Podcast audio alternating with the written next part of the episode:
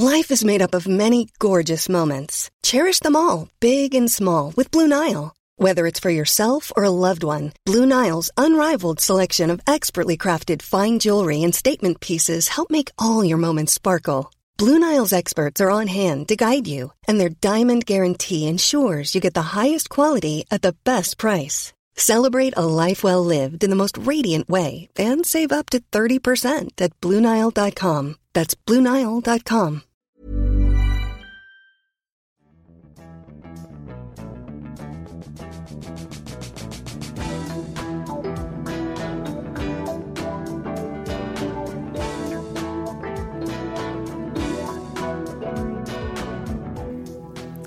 Hello, I'm Hannah Critchlow, and welcome to this month's Naked Neuroscience podcast, brought to you in association with the Wellcome Trust and in partnership with the British Neuroscience Association. This month, we're asking Is technology tweaking our brains? We'll be hearing how children as young as four are becoming so addicted to smartphones and iPads that they require psychological treatment, and how parents' behaviour can precipitate the problem. I do think our own attitude to giving them up, you know, engaging with them less, makes it also difficult to say to a child, you know, it's time to stop when you might be secretly checking your messages yourself. Plus, we'll meet one of the world's first cyborgs, Kevin Warwick. Well, I've had a, a, number of implants. The, the most successful one, well, it consisted of 100 electrodes, very small spikes, which were fired into the nervous system in my left arm to link my nervous system with a computer and then onto the internet. So I could experience extrasensory input, uh, learn to recognize ultrasonic signals, for example, and was really looking at uh, extending the abilities of humans by using implant technologies of that kind.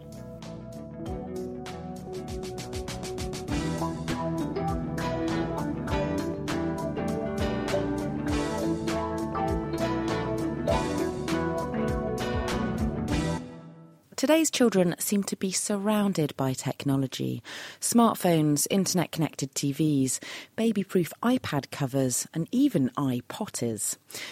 A recent survey of over 1,000 families by babies.co.uk suggests that one in seven parents let their toddlers use such gadgets for four hours or more a day. Perhaps it's no surprise then that we're hearing reports of children as young as four who are receiving treatment for technology addiction. I spoke with Dr. Richard Graham, consultant child and adolescent psychiatrist at the Tavistock Clinic, London. He's launched the UK's first young person's technology addiction treatment clinic. In setting up these services, I wanted there to be a place that if someone had a query or a question, there would be a place to turn to because I think within the health space there's been huge debate as to how serious or not these issues are.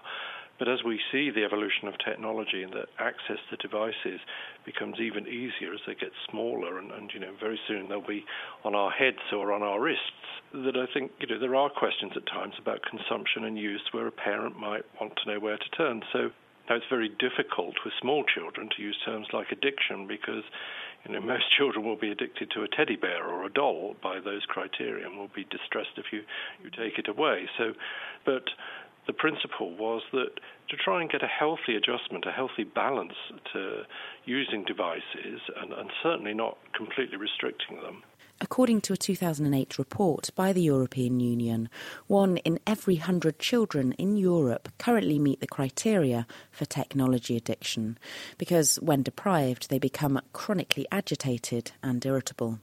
I asked Richard about treating toddlers addicted to technology. Today, I, I was hearing from child psychotherapists just observing how much children absolutely take notice of a parent's use of devices and, and are, are fascinated by the amount of attention we as adults give to smartphones and iPads.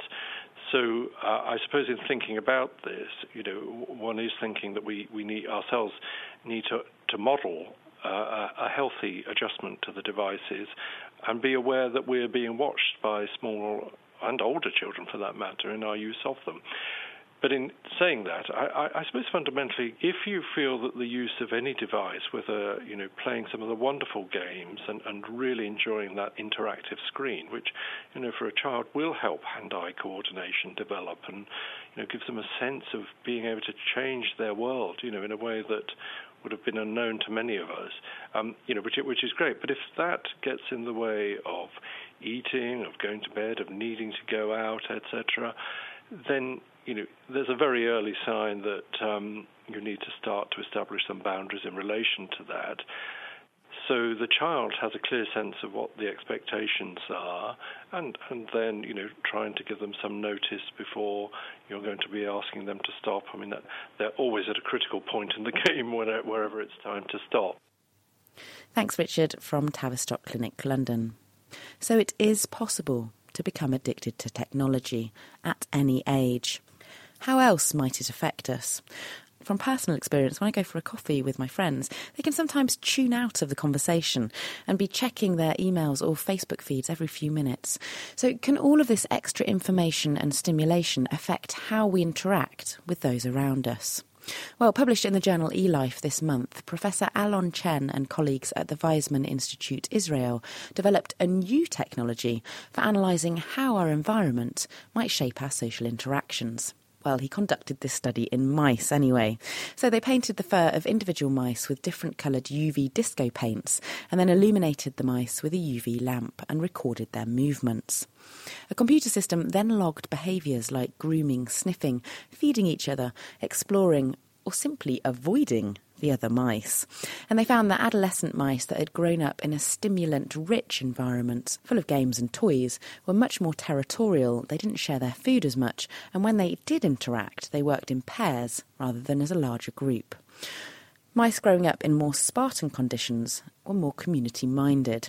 So the scientists suggest that this finding in mice ties in with the common belief for humans that our modern stimulation filled environment encourages individualistic behaviour, whilst simpler surroundings give rise to a more developed community life. I spoke to one of the authors of the study about the implications of this result this system will be very useful to study this type of um, questions. We have in our case, a very specific study in which we just provided the mice during development, during, uh, in a way, adolescence, uh, more more stimuli. In this case, they became, in a way, less social because each one have much more resources in a way that can develop its, its own territory, and therefore it probably need less the surrounding compared to the basic uh, group. Uh, again, you can um, think about human societies and uh, which have much more rich type of uh, resources versus the other one, whether they are less or more individuals. And uh, I think so. It's easy to see the equivalent now, obviously, rodents don't spend their time on Facebook or wander around with Twitter open on their mobile phones. They're not continuously bombarded with information from the online world. But what have studies in humans shown us? I caught up with Baroness Susan Greenfield from Oxford University, where she works unpicking the impact of 21st century technologies on the human mind. Certainly, it can be having an effect on attention span. Um, certainly we know that there's an important chemical called dopamine that's released in the brain during gaming, and that's related to arousal and addiction and reward. Um, there's also evidence suggesting that that too would be released during social networking, and that um, in social networking it's neither stressful nor relaxing, but it is very pleasurable. With social networking, there's also issues over empathy and um, sense of identity evidence that perhaps with social networking, where you're relying on that as your main vehicle for relationships, and there's evidence of narcissism and low self esteem. But I don't want to do simple sound bites because that doesn't do justice to the work, because it's only really been going for the last few years. If you think about it, Facebook's only been around since 2007 or so. Um, so it's not as if there are cut and dried definitive proof, in inverted commas, that X or Y is the case. Yeah, I think that's a major point there that the technology is moving so fast and social structure is changing at such a high rate. Exactly. you haven't actually got the scientific. No, um, no, science. I mean, yet. to do a proper study takes six months or so, and first you need to get the funding, you need to apply for a grant to get the funding, and so on. So, you know, the science will always lag behind, and I think people have rather strange expectations of what the science can show. And I often say to my detractors, well, you told me a single experiment, the single smoking gun experiment that, you know, will prove conclusively either way this is all good or all bad. And that, of course, is daft because it's obviously neither all good nor all bad. And you have to frame a specific question you're going to test in a specific situation for a specific thing. Um, so I think people that expect of science or scientists simple proof, one way or the other, um, you know, need to really recalibrate their expectations of what science can deliver. Thanks to Susan Greenfield. You're listening to the Naked Neuroscience podcast with me, Hannah Critchlow, brought to you in association with the Wellcome Trust and in partnership with the British Neuroscience Association. Professor Allan Snyder, director of the Centre for the Mind at Sydney University, has been using technology in another way to electrically induce creativity. Naked scientist Chris Smith speaks to him. Well, the big picture, I guess, is inspired by the quote from William Blake If the doors of perception were cleansed, everything would appear to man as it is infinite. So we were confronting the challenging problem of how to artificially induce a less filtered view of the world, one less constrained by preconceptions. In other words, the world that we see is one tinted by past experience. You learn something, and that informs the way that you interpret the world henceforth. Precisely. Our perceptions, our memory, our decisions are based on filtered information. We view the world, in a sense, top down through concepts, through mental templates, which are built up from our past experience. And of course, these concepts are crucially important for our survival. They enable us to make rapid predictions about what is most likely based on only partial information. But the strategy leaves us susceptible to certain kinds of perceptual and cognitive errors, visual illusions, false memories, prejudice, and it makes us inclined to connect the dots in ways that are familiar rather than to, to explore novel interpretations which makes it much harder to think outside the box. If you're trying to solve a problem and you're trying to solve a hard problem that other people have grappled with, there's probably going to be an original solution. Going down the same wrong road they have is the wrong approach. You need to think a new way, and if we could find a way to do that, we'd be better off. Yeah, I mean, it's not the wrong approach. It's the very, it's the good approach, but it's not going to work if if it doesn't apply. In other words, our observations of the world and the problems we are talking about are strongly shaped by our preconceptions from previous problems, where that didn't work. So, how have you tried to get an angle on what the brain is doing, and how to get around that problem? Then, well, what if we could temporarily inhibit this top-down processing? and thereby access a level of perception normally hidden from conscious awareness? Might we be able to have a world which is less preconceived? Of course, you'd only want to do this temporarily. We need our conceptual makeup. We we don't want to be like an infant, but that's the kind of rationale that's behind our work. So, how did you actually tackle this problem? What did you do? We use non-invasive, safe, non-invasive transcranial direct current stimulation to inhibit the left anterior temporal lobe. That's an area associated with conceptual processing, labels, and categories. In addition, we simultaneously excited the right anterior temporal lobe, an area associated with insight and novel meaning. The objective was to temporarily induce a less filtered, less assumption driven cognitive style. And what did you ask people to whom you were doing this to do in order to see if they were thinking in a new way or thinking more originally? Well, we took a sort of standard problem of insight, a matchstick arithmetic kind of visual problem, and we showed them how to do one class of those problems, and then asked them to do a much harder problem that required a novel turn, novel twist. And the people who received direct current stimulation, three times as many of them solved the problem than those in the control group. And the argument would be that because you had to think about the problem in a novel way, this suppression of the left side of the brain, which normally forces you to think in this hypothesis led, familiar, or way informed by familiarity, that having been turned off, they began to think in a novel way, and that's what gave them this insight to solve the problem in the new way. Yeah, that's the way we look at it. So now you've found this, what's the next step? Is it to say, right, okay, can we try and apply this to other modalities? So that's a problem solving task. It's a part visual, part cognition. Are you now going to start looking at other things that might be informed by the same strategy? You're right. Every sensory modality uses the top down process. So we indeed have been trying to think of other experiments that we could do that would illustrate this concept, and we have a few in mind. Maybe you need to, to stimulate your brain to suppress the activity in the left anterior temporal lobe to see what comes out. Um, but practically speaking, could you use this for anything? Do you think musicians should plug themselves in? Should mathematicians grappling with tough problems plug themselves in like this to see if they can free their mind? We both suggested that it could be Richard Chi and I suggested that it might be a thinking cap and the concept about a thinking cap, I think many people regard a thinking cap as something that might be a Google retriever, but we don't need that because we have Google. What we really need in the future is a way to connect seemingly disparate pieces of information into a new synthesis. In other words, to look at things afresh.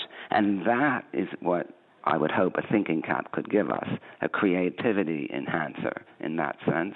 And Yes, I think this is something that could be used in the future. I mean, it's a very simple device. It uses a 9 volt battery. What we need to do is try to optimize the configuration of stimulation on the brain. We need to think about the time interval that we want to expose people to. There are many variables here to, to optimize this once you accept the reality or the proof of principle. Thanks to Allan Snyder from Sydney University, speaking with Naked Scientist Chris Smith. So, Allan was using non invasive technology to change behaviour. But Kevin Warwick, cybernetics professor at Reading University, has gone one step further to become one of the world's first cyborgs. Well, I've had a, a number of implants. The, the, most successful one was, uh, well, it consisted of 100 electrodes, very small spikes, which were fired into my nervous system, the nervous system in my left arm, to link my nervous system with a computer and then onto the internet. So essentially, we were using neural signals, uh, signals from my brain uh, to control a robot hand and various pieces of technology, but also to feed signals back from the computer into my nervous system so I could experience extrasensory input, uh, learn to recognize ultrasonic signals, for example, and recognize distance to objects and so on. So was really looking at uh, extending the abilities of humans by using technologies, implant technologies of that kind. What were your own reasons for wanting to become one of the world's first cyborgs? Well, it was twofold. One was to look at the technology and assess it for looking at helping people that have problems for a therapeutic purpose. People who are paralyzed or people who are blind, all sorts of different cases where um, the the person's brain is functioning perfectly okay, but there is a problem get either getting signals from the brain to the outside world for them to move or operate technology or whatever it happens to be, or getting signals into the brain. And it was really looking in a general way how could people like that be helped.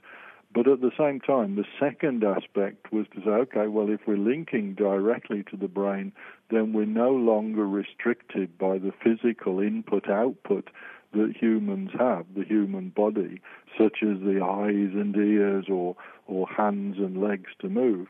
If you connect directly to the brain, then you can connect up all sorts of other pieces of technology, and so the person can have lots of different extra abilities, different senses, and control different things by um, from their brain directly. So it was looking at the enhancement side, uh, allowing people to have extra abilities as well as just using the same technology for therapeutic purposes. And what kind of implications for society do you think that this technology has? First point is I think we can and will see over the next 10 years all sorts of different neurological problems that will be tackled by using technology of this type. So things that at the moment we couldn't imagine, and, and maybe chemicals, pharmaceuticals are the best we've got. So things like schizophrenia, for example, I think that is going to be tackled by using this technology deep brain stimulation is available now to successfully tackle um, Parkinson's disease, for example, and it's also being used for things like Tourette's syndrome, epilepsy. So these are electrodes deep in the brain that can counteract the effects of a particular problem. And schizophrenia is amongst the the problems. It's a much broader problem, but it's amongst the problems that are now being looked at, and initial investigations are being made as to where exactly to, to apply electrical currents to overcome the problems, where to stimulate. Um, and I, I think partly it's opening up more of an understanding on the problem, but also with the possibility of actually tackling the problem itself. What do you think was the, um, from your experimentation on yourself, what had the most impact on your life in terms of the kind of extra skill that you gave yourself? Oh, the biggest thing for me, um, my wife also had electrodes implanted, and we sent signals from brain to brain, uh, literally communicating electronically directly. And I think in the future that's going to be the biggest thing of using technology into the brain that we will be able to send signals to communicate directly from brain to brain between humans, humans and machines, and so on. And therefore, this form of communication we call speech, which is pretty pathetic technically, will be obsolete before long. We'll communicate just by thinking to each other. How did you communicate with each other? For us, it was a very, very basic thing, a bit like uh, if you can remember the Morse code and telegraph type signaling, dots and dashes. When my wife closed her hand, my brain received an electronic pulse. So she closed her hand three or four times, deek, deek, deek, deek, like that, my brain received several pulses.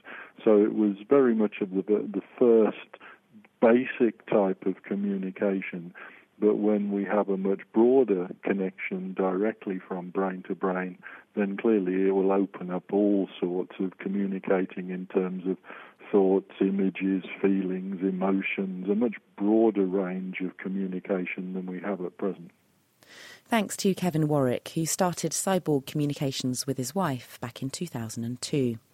So, Kevin is interested in conveying emotions electronically, aren't emotions part of what defines us as individuals and as subjective and conscious beings? Could computers ever have the power to predict our emotional state and then start to alter our emotions? To find out, I caught up with Professor Peter Robinson, computer scientist at Cambridge University. It's a crucial part of human communication. It's been studied scientifically since Darwin's time. He was interested in the way that we use facial expressions to convey these signals. And people who can't do it are at a social disadvantage. It's people with autism spectrum conditions. So, in that sense, uh, computers are autistic. They don't recognize these signals. So the computer carries on blithely saying whatever it wants to say or doing whatever it wants to do, and it doesn't look at the expression on your face or the tone of your voice as you interact with it. And so we've been looking at ways that we can give computers some sort of emotional awareness. Building clever algorithms that can actually read emotion. That's that's quite a feat. It must be very complicated maths that you're plugging in there, and it must have been a huge amount of emotion reading that you must have had to sift through in order to build the algorithm in the first place. That's right. Well, so uh, right on both counts.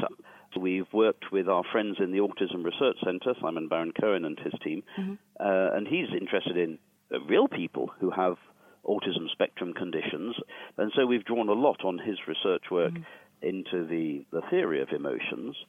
And then on top of that, we've used, well, all the usual sorts of things that uh, computer scientists use nowadays. And essentially, this comes down to machine learning. Uh, rather than actually writing a program that tabulates exactly how to interpret these signals, social signals that people are giving out. We write systems that learn from examples. We have lots of video clips and audio clips of actors expressing emotions, and we can use those to train our systems. So, in this context, um, we know the probability that you'll have particular facial expressions if you're feeling a, a particular emotion. We can calculate those, and Bayes' theorem allows us to turn it the other way round so that mm. when we see the facial expressions, we can work out the probability of different mental states. One of the projects is looking at ways in which we can make computer games that might be able to help children, say with Asperger's syndrome, who are often very intelligent. They just lack the ability to read these emotions. They know they have a problem, they want to do something about it, and we can make computer games that help them learn to read these expressions in mm other people. Um, and so, how sensitive or how accurate is this computer at reading, gauging people's emotions? Also, an interesting question. Well, the sensitivity uh, is fairly good. Um, different people have different magnitudes with which they express emotions. Um, different cultures are more expressive or not. But the accuracy is, well, it's it's not like the sort of computer system that you're used to, your spreadsheet. This does not give you a precise, accurate, a precise answer. The emotions are things that different people perceive differently. There's a, mm-hmm. a consensus view, um, but even when we show our video clips to a human audience, we're uh, unlikely to get them uh, all agreeing exactly on what they're seeing. Uh, so if we give them a, say, a six-way forced choice, we get maybe a 70% agreement rate. Um, but that turns out to be about the same sort of agreement uh, accuracy that you'd get if you were showing it to people uh, rather than the computer. Mm-hmm. So it's quite important when you're using this sort of information from the computer system, the sensors that are reading these social signals, to understand that they're a, a hint rather than an absolute descri- description. And that means that the way that the computers react to this information has got to be rather different. And we haven't really had uh, much time to, to even think about how we use this information, how we change the way uh, the computer is operating in response to the emotions that it's detecting in its users. Uh, we did some trials. We were particularly interested in, in the problem of car drivers uh, dealing with busy roads.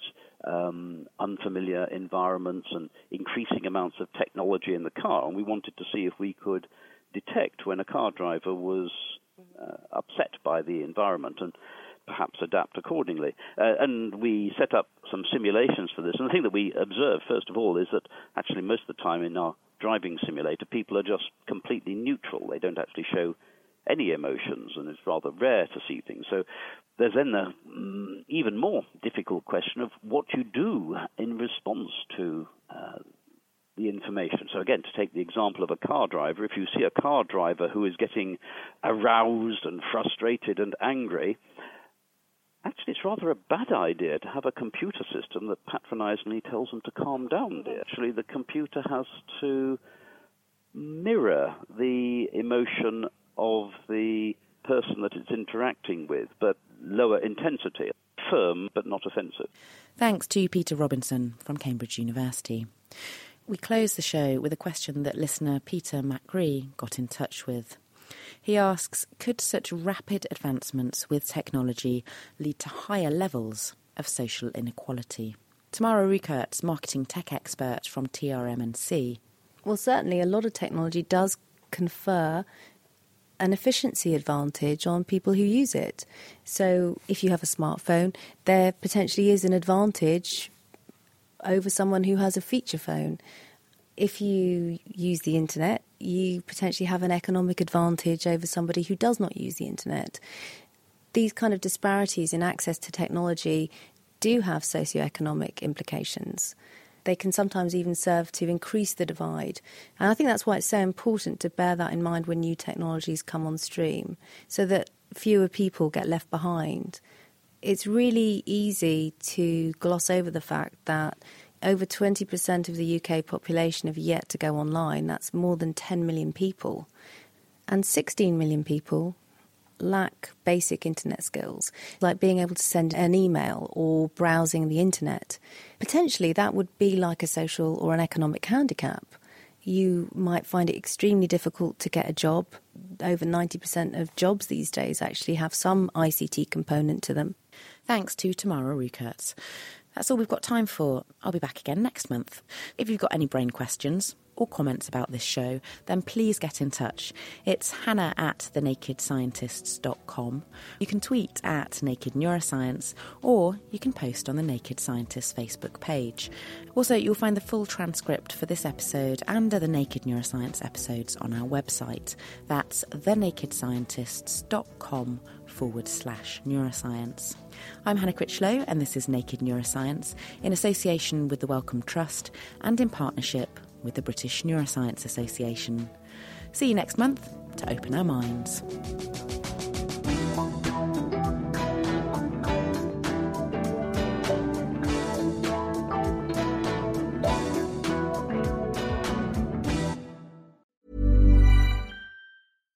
Thinking about your next career move in research and development? Then it's time to make your move to the UK. The nation that's investing 20 billion pounds in R&D over the next 2 years. The nation that's home to 4 of the world's top research universities. The nation where great talent comes together. Visit gov.uk forward slash great talent to see how you can work, live, and move to the UK.